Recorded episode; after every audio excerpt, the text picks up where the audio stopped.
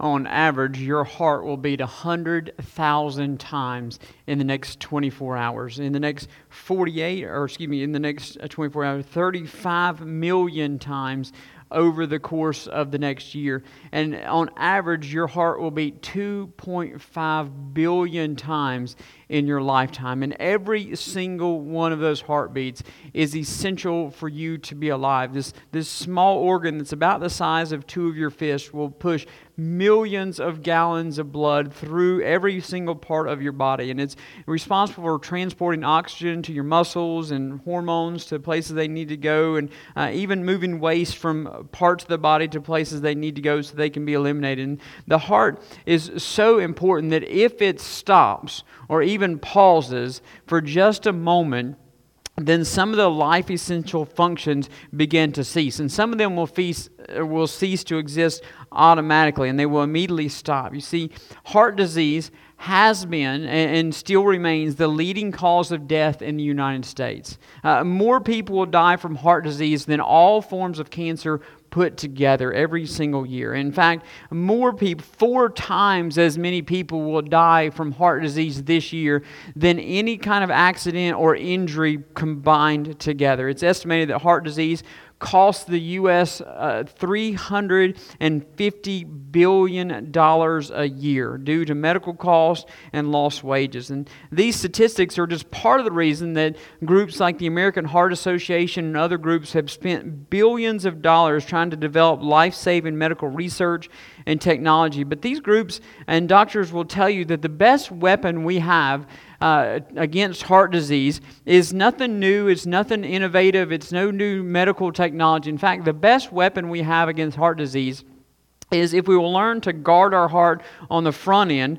so that they don't have to repair it at a later time. If we physically guard our heart, and we know what that looks like physically, if we will eat healthy, if we will exercise, and we know what that looks like to guard our heart physically, to make sure that that life essential organ is able to do what it's supposed to do. But our question this morning is really what does that look like spiritually? We're going to get to a passage um, in Proverbs chapter 4 this morning. We're going to start in verse 20. And I know uh, last week I was in chapter 3, and I'm skipping to the end of chapter 4. We're going to go back um, to the first part of chapter 4 next week.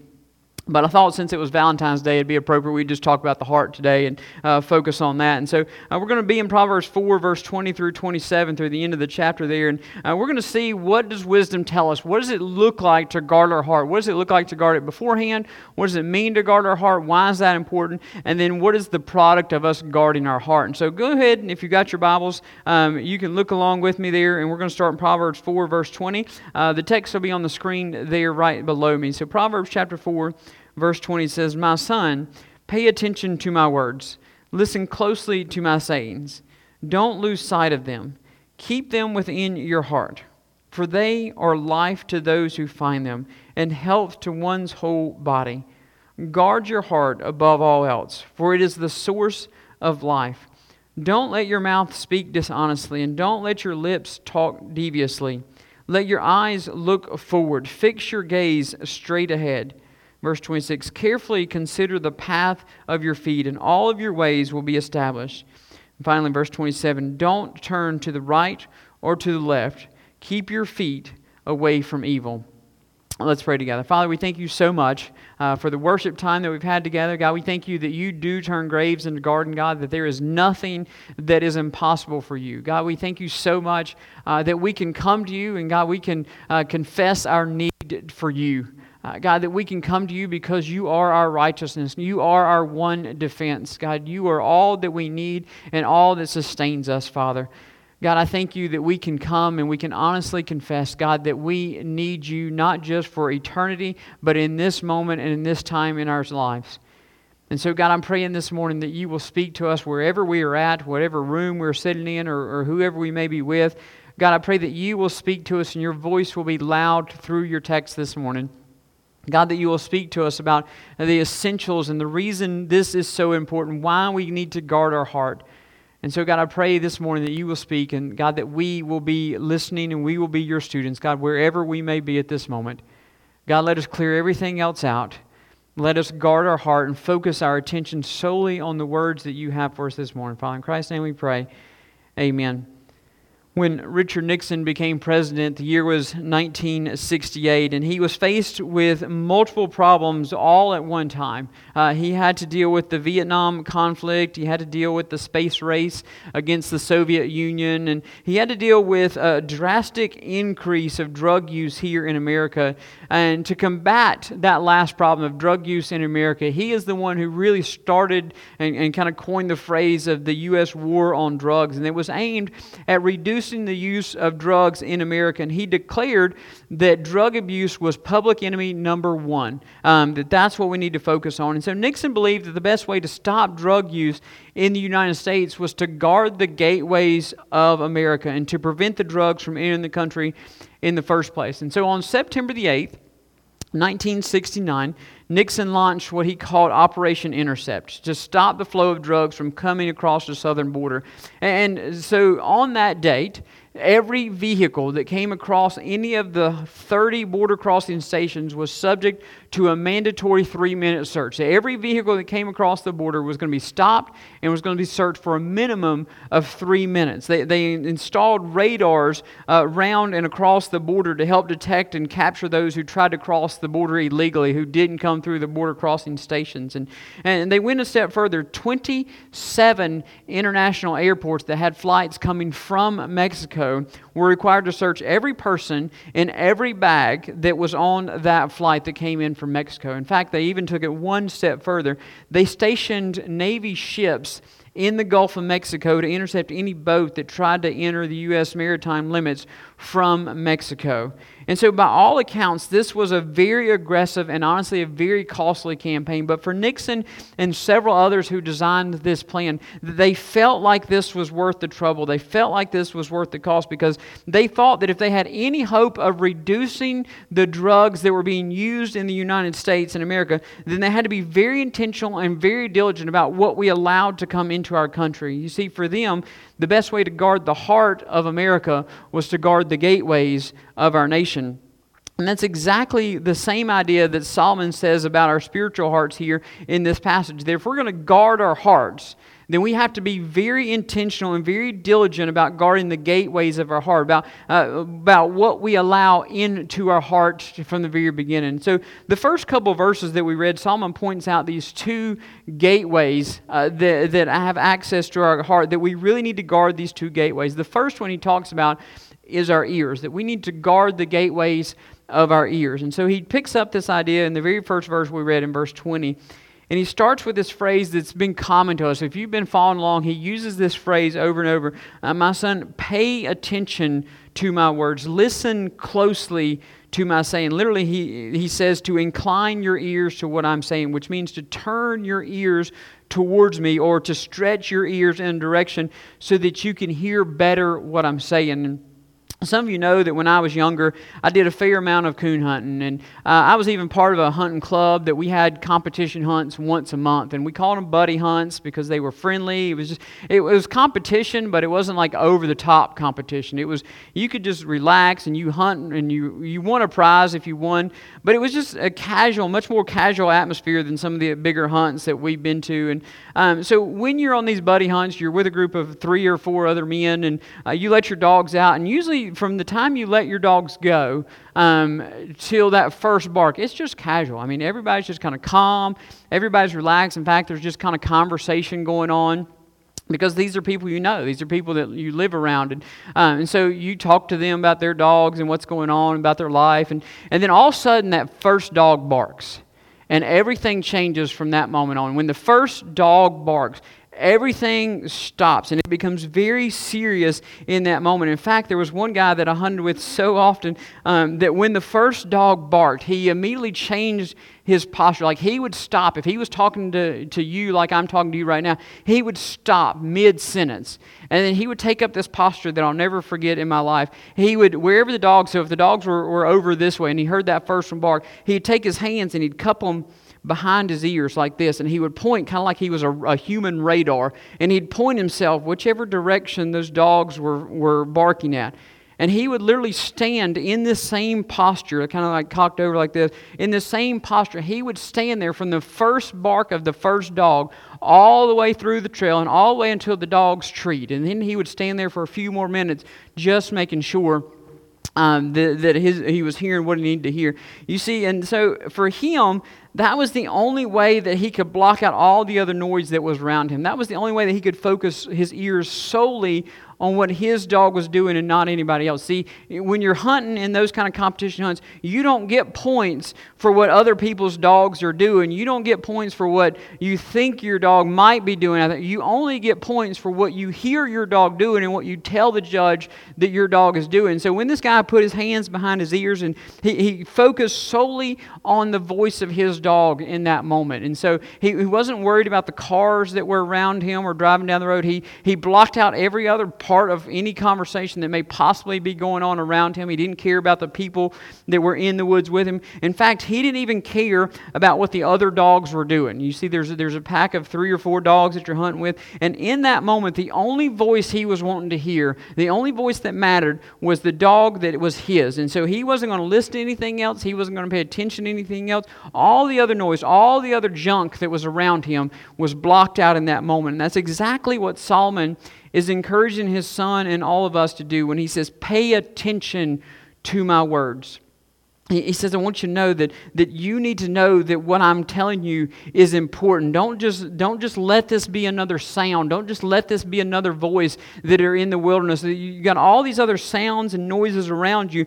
Don't let this just be another one of them. Pay attention. Focus in on this one thing. Listen closely to my sayings. This is where he says, Turn your ears this way so that not only are you paying attention to my words, but you are literally blocking out every other sound that is around you, all the other voices that are trying to get your attention, don't pay attention to them. And so when I see, when I read this passage, I automatically think of that guy we used to hunt with because that's what he did with his dog. He, he blocked out everything else and he gave his attention solely to this one sound.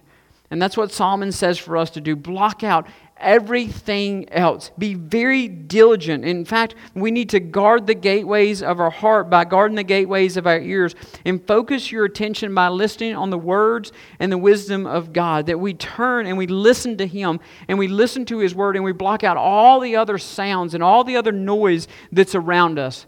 Let's be honest, we live in a world that is filled with sounds. We live in a world that is filled, honestly, mostly with noise. And sometimes it's very hard to distinguish and determine which voice to listen to or overcome all the noise. And that's why Solomon through God, or God through Solomon, is telling us listen, you need to be diligent and be intentional about what comes into your ears because what comes into your ears is going to make its way into its heart. You see, part of the reason that our hearts are not aligned with God is because we haven't been diligent and we haven't been intentional about guarding the gateways of our ears.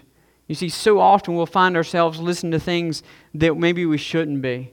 We'll listen to things that are ungodly. We'll listen to, to voices that are not lifting up. We'll listen to, to music that, that maybe isn't exactly what we should be listening to. We'll pop our earbuds in and we'll listen to music, and, and we'll never even think about the message of those lyrics. And some of us will even somewhat deceive ourselves and we'll say, you know, I, I don't listen to it for the words. In fact, I don't even know the words. I just, I just like the beat of the song. And I just pay attention to the beat of the song.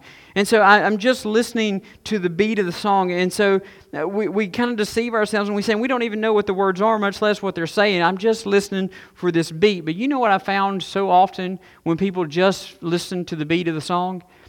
It's not very long before they start singing along to the words that they weren't paying attention to.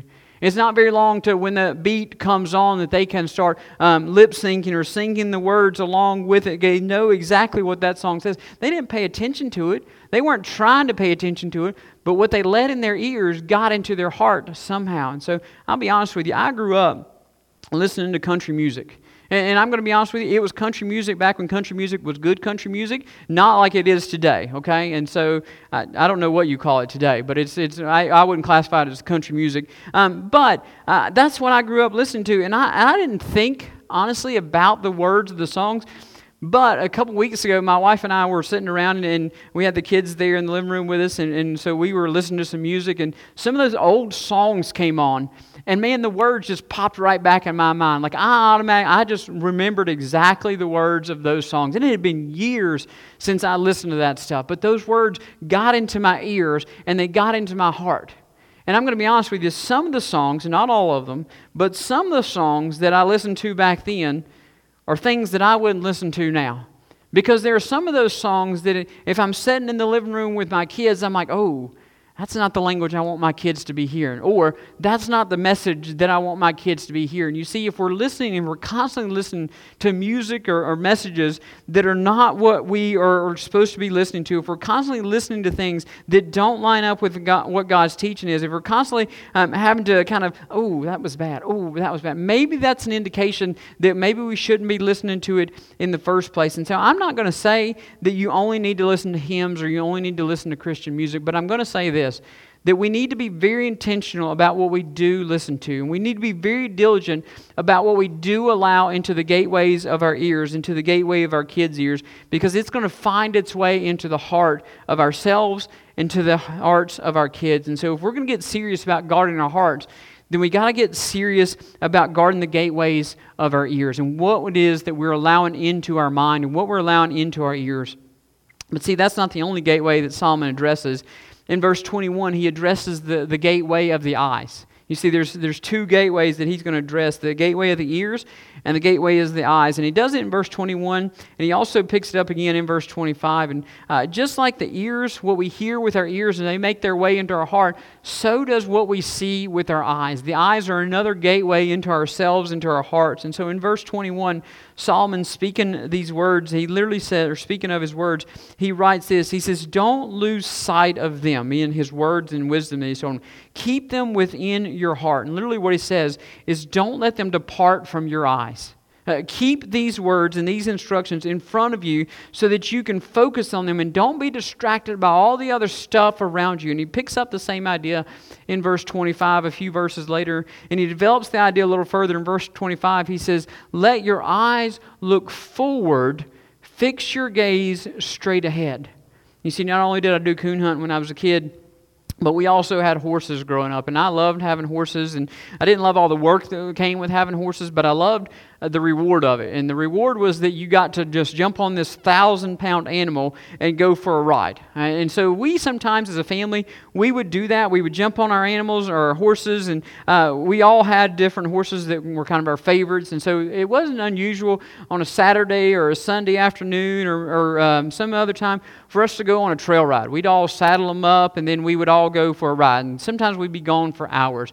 And for you guys that have horses or been around horses, you, you kind of know how trail rides work. You have somebody who's in front, and then literally the goal of all the other horses is just, just to follow the horse in front of you. And so you, you pick who's going to be in charge, and it was always my dad and his horse, and he was going to be the one in front, and then me and my brother, and then my mom was going to bring up the rear. She was going to be in the back, and that's the way we always did it.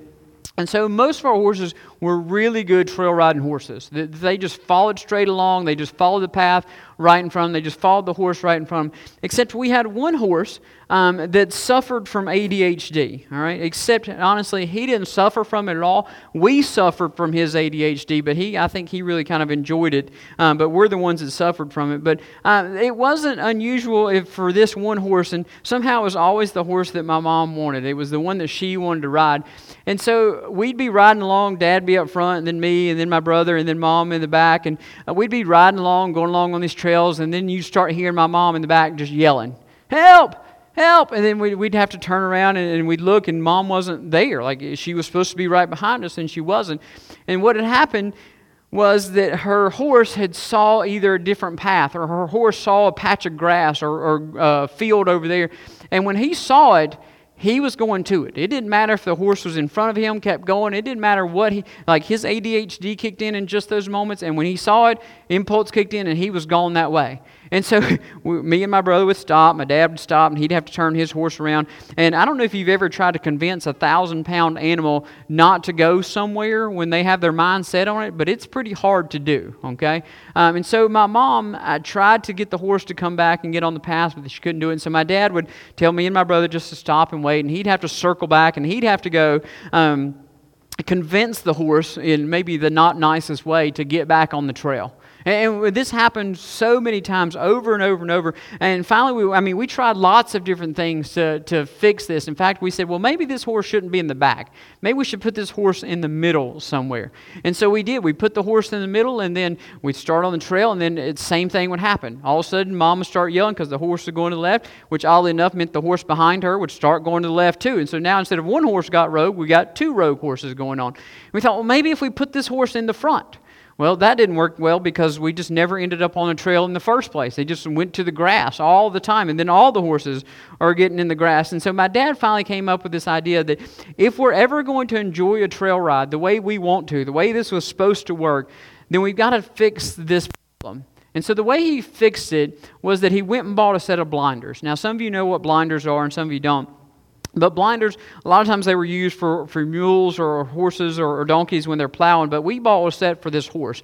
And blinders are literally these little leather flaps that you kind of put on the horse and you kind of put them right beside their eyes so that all they can see is what's straight in front of them. They can't see anything to the side, it takes out their peripheral vision, so all they can see is what's straight in front of them. Right? And so we thought this is gonna this is gonna be the answer to our problem. And my dad put those blinders on that horse, and, and he he couldn't see the grass around him. He couldn't see the other path. And so when my dad put those blinders on him, and we took him out for a trail ride, it changed everything.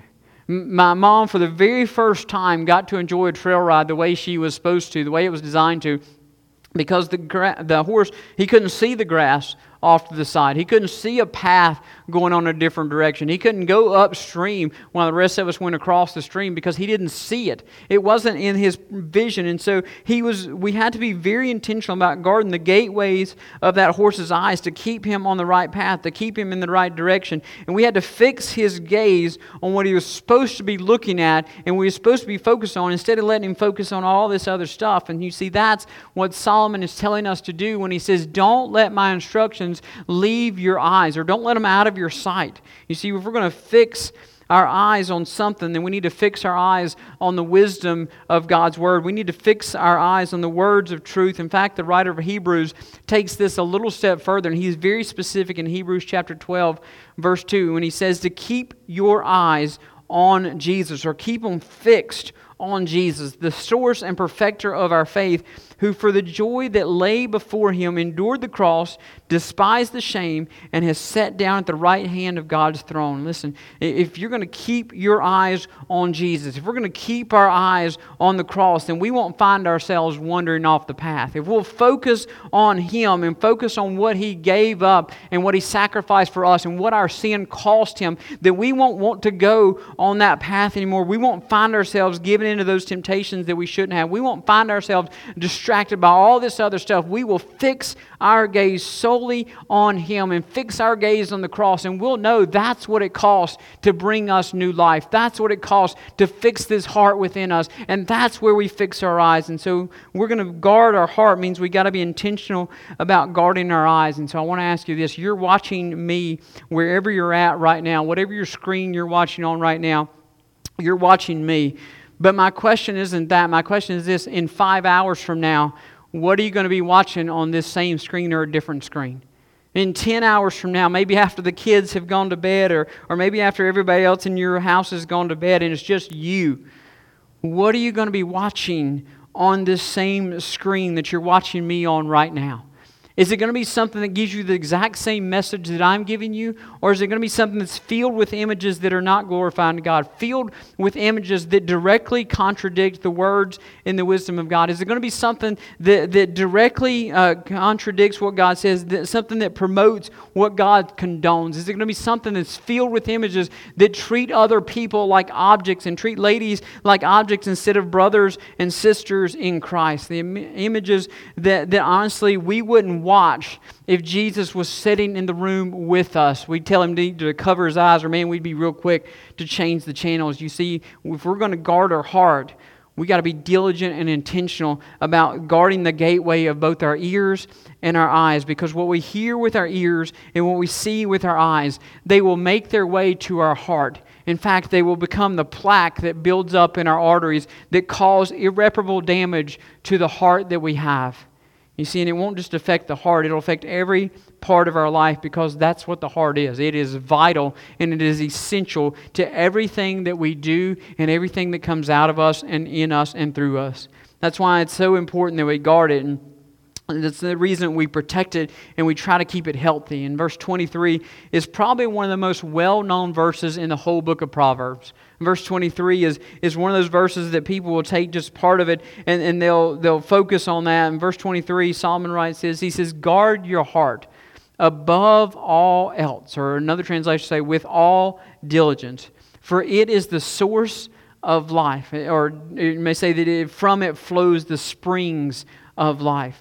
You see, the Hebrew understanding of the heart, it was not just this, this organ in your body that pumped blood. When they spoke of the heart, it really was the whole being of the person. It, it, included everything that we think of within the inner man. It included your mind, your soul, your thinking, your conscience, your personality, everything that makes you a person.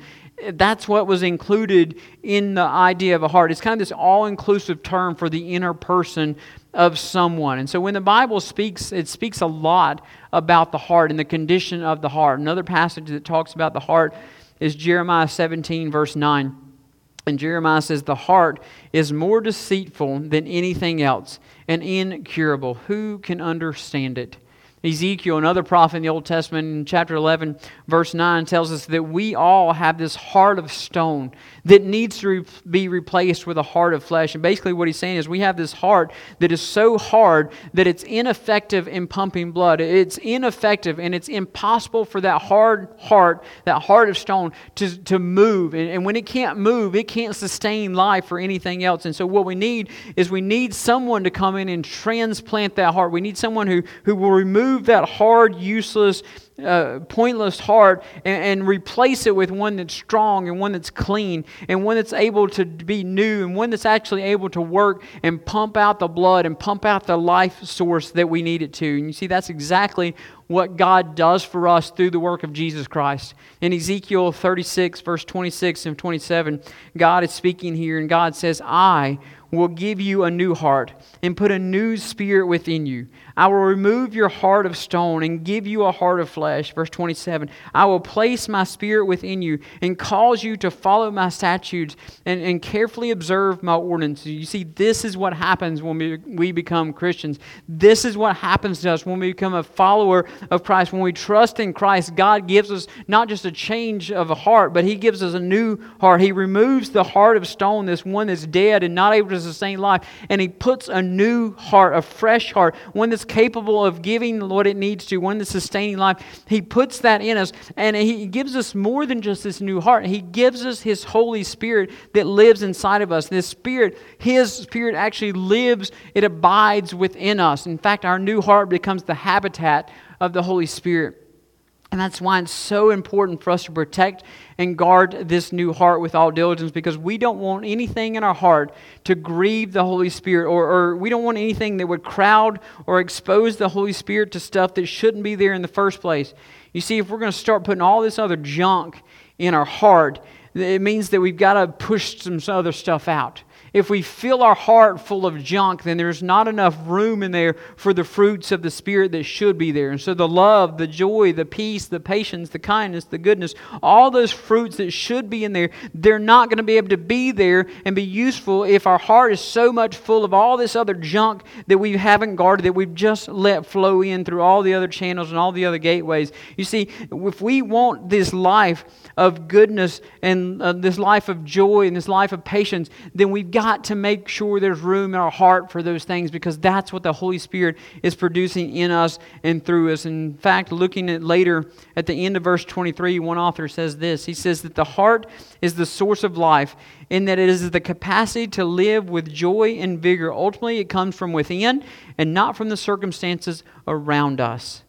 A corrupt heart draws one down to the grave, but wisdom protects the heart from corruption. And so, what he's telling you is listen, if your life is not one of joy, if your life is not full of, of uh, peace, if your life is not full of love, then it's not the problem of the circumstances around you. It may be that there's too much junk, there's too much corruption, there's too much stuff in your heart that shouldn't be there in the first place. If we want to live a life of joy, if we want to live a life of peace, if we want to live a life of love, then we've got to guard this heart and protect this heart. We got to get serious about being holy so the Holy Spirit feels comfortable where He's at. We got to get serious about cleaning house and cleaning the space that we've allowed Him and given Him to incorporate and to abide in our hearts. We got to get rid of the corruption and the pollution that's in our heart, and we've got to li- live these things out because this is what we have to do to protect our heart so that it can flow not just through our heart, but through everything. When we get serious about living a holy life, then we get serious about guarding and protecting your heart from the inside,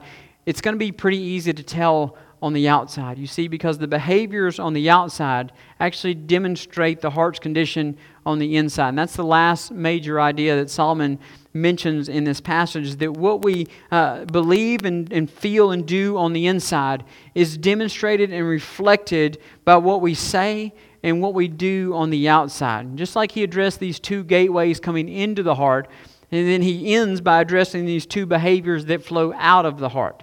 And so you can think of it as kind of uh, these are two ways to kind of check your heart, if you will, to try to check the condition of your heart. Are you guarding your heart well or are you not? And the way you're going to know that is by what you say and what you do on the outside. And so the first indicator of how good you're doing at guarding your heart is the words that you say. What comes out of your mouth often will tell you more about you and what's on the inside than anything else. And so he says in verse 24, Solomon addresses this very specifically with his son and with us. He writes in verse 24, he says, Don't let your, or excuse me, don't let your mouth speak dishonestly, and don't let your lips talk deviously dishonest speech, we know what that is. That's simply when you don't tell the truth. When you speak of things that you either know are not true or you don't know that they are true. And, so it's you're, you're just speaking something you know is not the truth. And so for us, that's the dishonest heart. But this, this devious speech is a little beyond this. It is, it is a calculated, manipulative speech. This is what happens when uh, you are a kid or you have kids and you're, you know you're in trouble. This is what happens when your parents stop you in the front door of your house or, or you stop your kids at the front door in your house and they look at you and they say, Is there anything you want to tell me about today? And you know at that moment that they know something, but what you don't know is what they know about today or about last night or whatever the time was. Is there anything you want to tell me about what happened in school today? I went to school today. I ate lunch at school today. And so, uh, automatically, when you're in that moment, you, you start thinking, you're like, well, how much do they know about what happened at school today? Or how much do they know about what happened in this situation or about what happened last night? And so, you automatically begin to calculate and, and, and formulate what's going to be the best thing that you can tell them. And you calculate which parts of the stories that you should add and which part of the story that you could leave out. You, you start to calculate is it worth telling them this or is it worth telling them that? You start to calculate which part of your story or which part of the story is going to kind of make you look better or make someone look worse. You see, rather than telling the whole truth and nothing but the truth, you start to calculate and you start to, to try to figure out is this going to help me or is this going to hurt me? Is this going to make me look good or is this part going to make me look good, bad? And so for kids, man, this is that they start to to leave out parts of the story. They start to really highlight other parts of the story, all with this idea of, of calculating and manipulating the story so that they don't look as bad as they're supposed to and they don't tell the whole truth, but they look better than they're supposed to. And I would love to say that that stops with kids, but I'm going to be honest with you. I know a lot of adults that use devious speech. I know a lot of adults that will, will calculate their speech so that they look better or they do it so that someone else will look worse. I know a lot of folks that will hear something and they don't really know if that something is true or not, but it doesn't stop them from passing that along and telling it to certain people who will tell other certain people who will tell other certain people, all calculated so that you look better and someone else looks worse. You see, the problem is not really, if that's you and, and, you are guilty of that, the problem is not the words that come out of your mouth. It is the sin that is within your heart. Dr. Danny Akin, the pastor, or excuse me, the president of Southeastern Seminary, he puts it this way. He says that evil speech reflects an evil heart. If you use your speech to hurt others, deceive others, gossip about others, or falsely flatter others, it's the overflowing of a sinful heart. And he takes this idea straight from Jesus himself in Matthew chapter 12, verse 34. He really gets on to the Pharisees, and he ends that verse by saying, For the, from the mouth speaks for the over, or excuse me, for the mouth speaks from the overflow of the heart. Listen, uh, what you say with your mouth, what comes out of your mouth, is a reflection of what's in your heart. And so if you are calculating, if you're manipulating words, if you're using them harmful and deceitful, it's because that is the condition of your heart.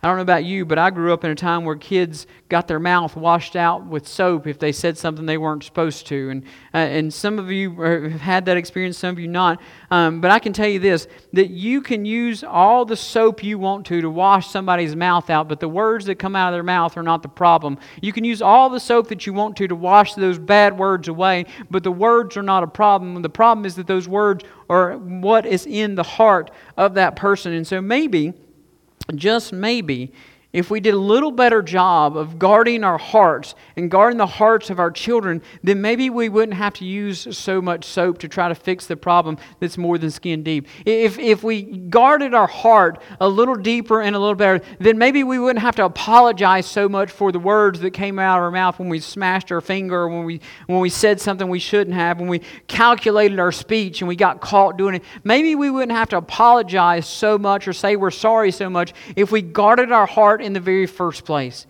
You see, I will repeat the words that Dr. Akin said again. If you use your speech to hurt others, to deceive others, to gossip about others, or to falsely flatter others, it is an overflow of a sinful heart. You see, you don't need to just repent and say you're sorry for the words that came out of your mouth.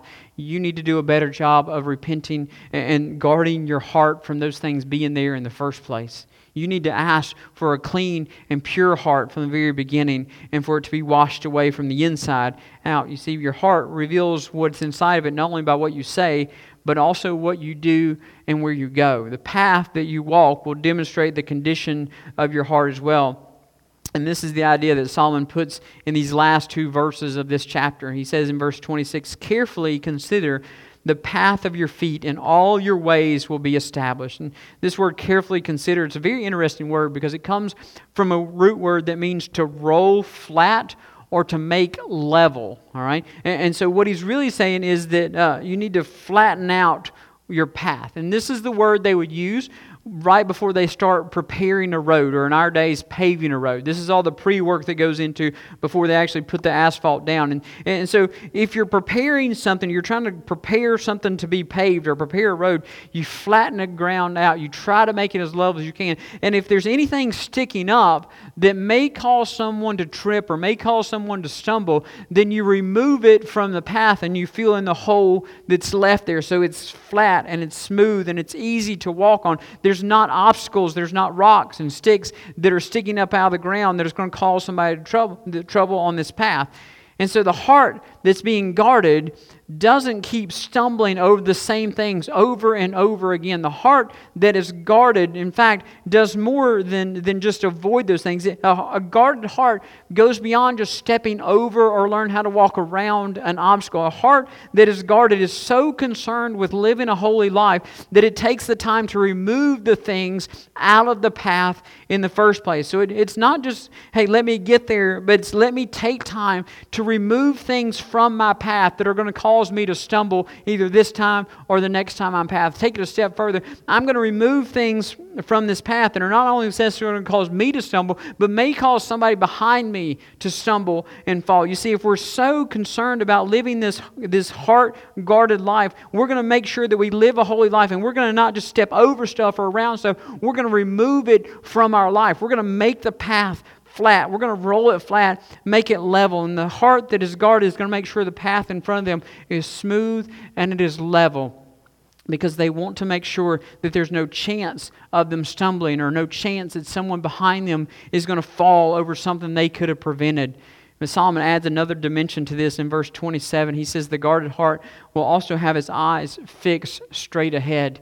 In verse 27, he says, Don't turn to the right or to the left. Keep your feet away from evil. We've kind of already talked about this idea of the eyes uh, and being fixed straight ahead. So now that your eyes are fixed, your feet will follow your eyes. They will walk straight ahead. They won't walk to the right. They won't walk to the left. They won't veer one way or the other. So you remove the stumbling blocks that are in front of you, and then you don't even have the option of going right or left because you've got those blinders on. You're focused straight ahead. You see, when our heart is guarded, our eyes are fixed on Jesus. When our heart is guarded, He determines our steps. When our heart is guarded, we walk the path that He's laid before us. When our heart is guarded, we won't find ourselves wandering back to the same places that we've been before. We won't find ourselves wandering back into the same sins that we've been doing over and over again. In fact, we won't find ourselves there because those things suddenly lost their appeal to us because we've got our eyes fixed on Christ. We've got our eyes fixed on the cross, and we've got our eyes set on a prize that is far greater than what looked so attractive to us before. You see, we started this conversation this morning by talking about this Operation Intercept and the war on drugs. And so I want to finish our time together by telling you the rest of the story of that operation. You see, ultimately, Operation Intercept failed to stop drug use in America, and it really failed for two major reasons. The first reason that it failed was because it didn't guard all the gateways into the United States. You see, they, they did a great job in drastically reducing the drug flow from Mexico into the United States. In fact, such a good job that there was deemed a, a, drug shortage in the United States for a while. But what they didn't do was they didn't address drugs coming in from other places. They didn't address drugs coming in from, from Vietnam or drugs coming in from Africa or drugs being shipped in from Asia. And they didn't address all these other drugs that were coming in from other places. And they really didn't address the drugs that were being produced right here within the United States. You see, I'm telling you that because if we're going to guard the gateways of our life, then we've got to make sure we guard all of them. Because I want you to know this that if you guard just one gateway of your life, then know the enemy is going to find another one. Know that the enemy is always looking for another way, another avenue. And so you can say, I'm going to put up this block and I'm going to guard this border. I'm going to make sure this doesn't happen to me or my family. I'm going to make sure that we draw this line and we're going to protect this one. But if you're going to protect that one, you got to protect over here because if he can't get in this way, he's going to get in some other way. So hear this warning clearly that you can guard all the gateway or one gateway all you want, but unless you are intentionally guarding all the gateways, then the enemy's going to find another way in. So listen to me real carefully, parents. You can guard what comes across your TV screen all you want to. You can guard the music that your kids listen to all you want to. But if you give them complete, unfiltered, unguarded um, access to the internet, guess what's going to find another way in? All that stuff that you thought was going to be guarded against the TV let me tell you the opposite is true. If you guard them against the internet, if you guard them against music, but you let them watch whatever they want to on TV, it's going to find its way in there we have to be intelligent or in, uh, we have to be um, intentional and diligent about guarding not just one gateway but about all the gateways not just for ourselves but for our kids because what i just told you about kids is the same for me as, a, as an adult male same for my wife same for every adult. We've got to be on guard of all the gateways and keep our guard up everywhere not just in one area. But see there's another reason and probably the saddest reason that the operation failed was because it was abandoned and it was abandoned due to political peer pressure.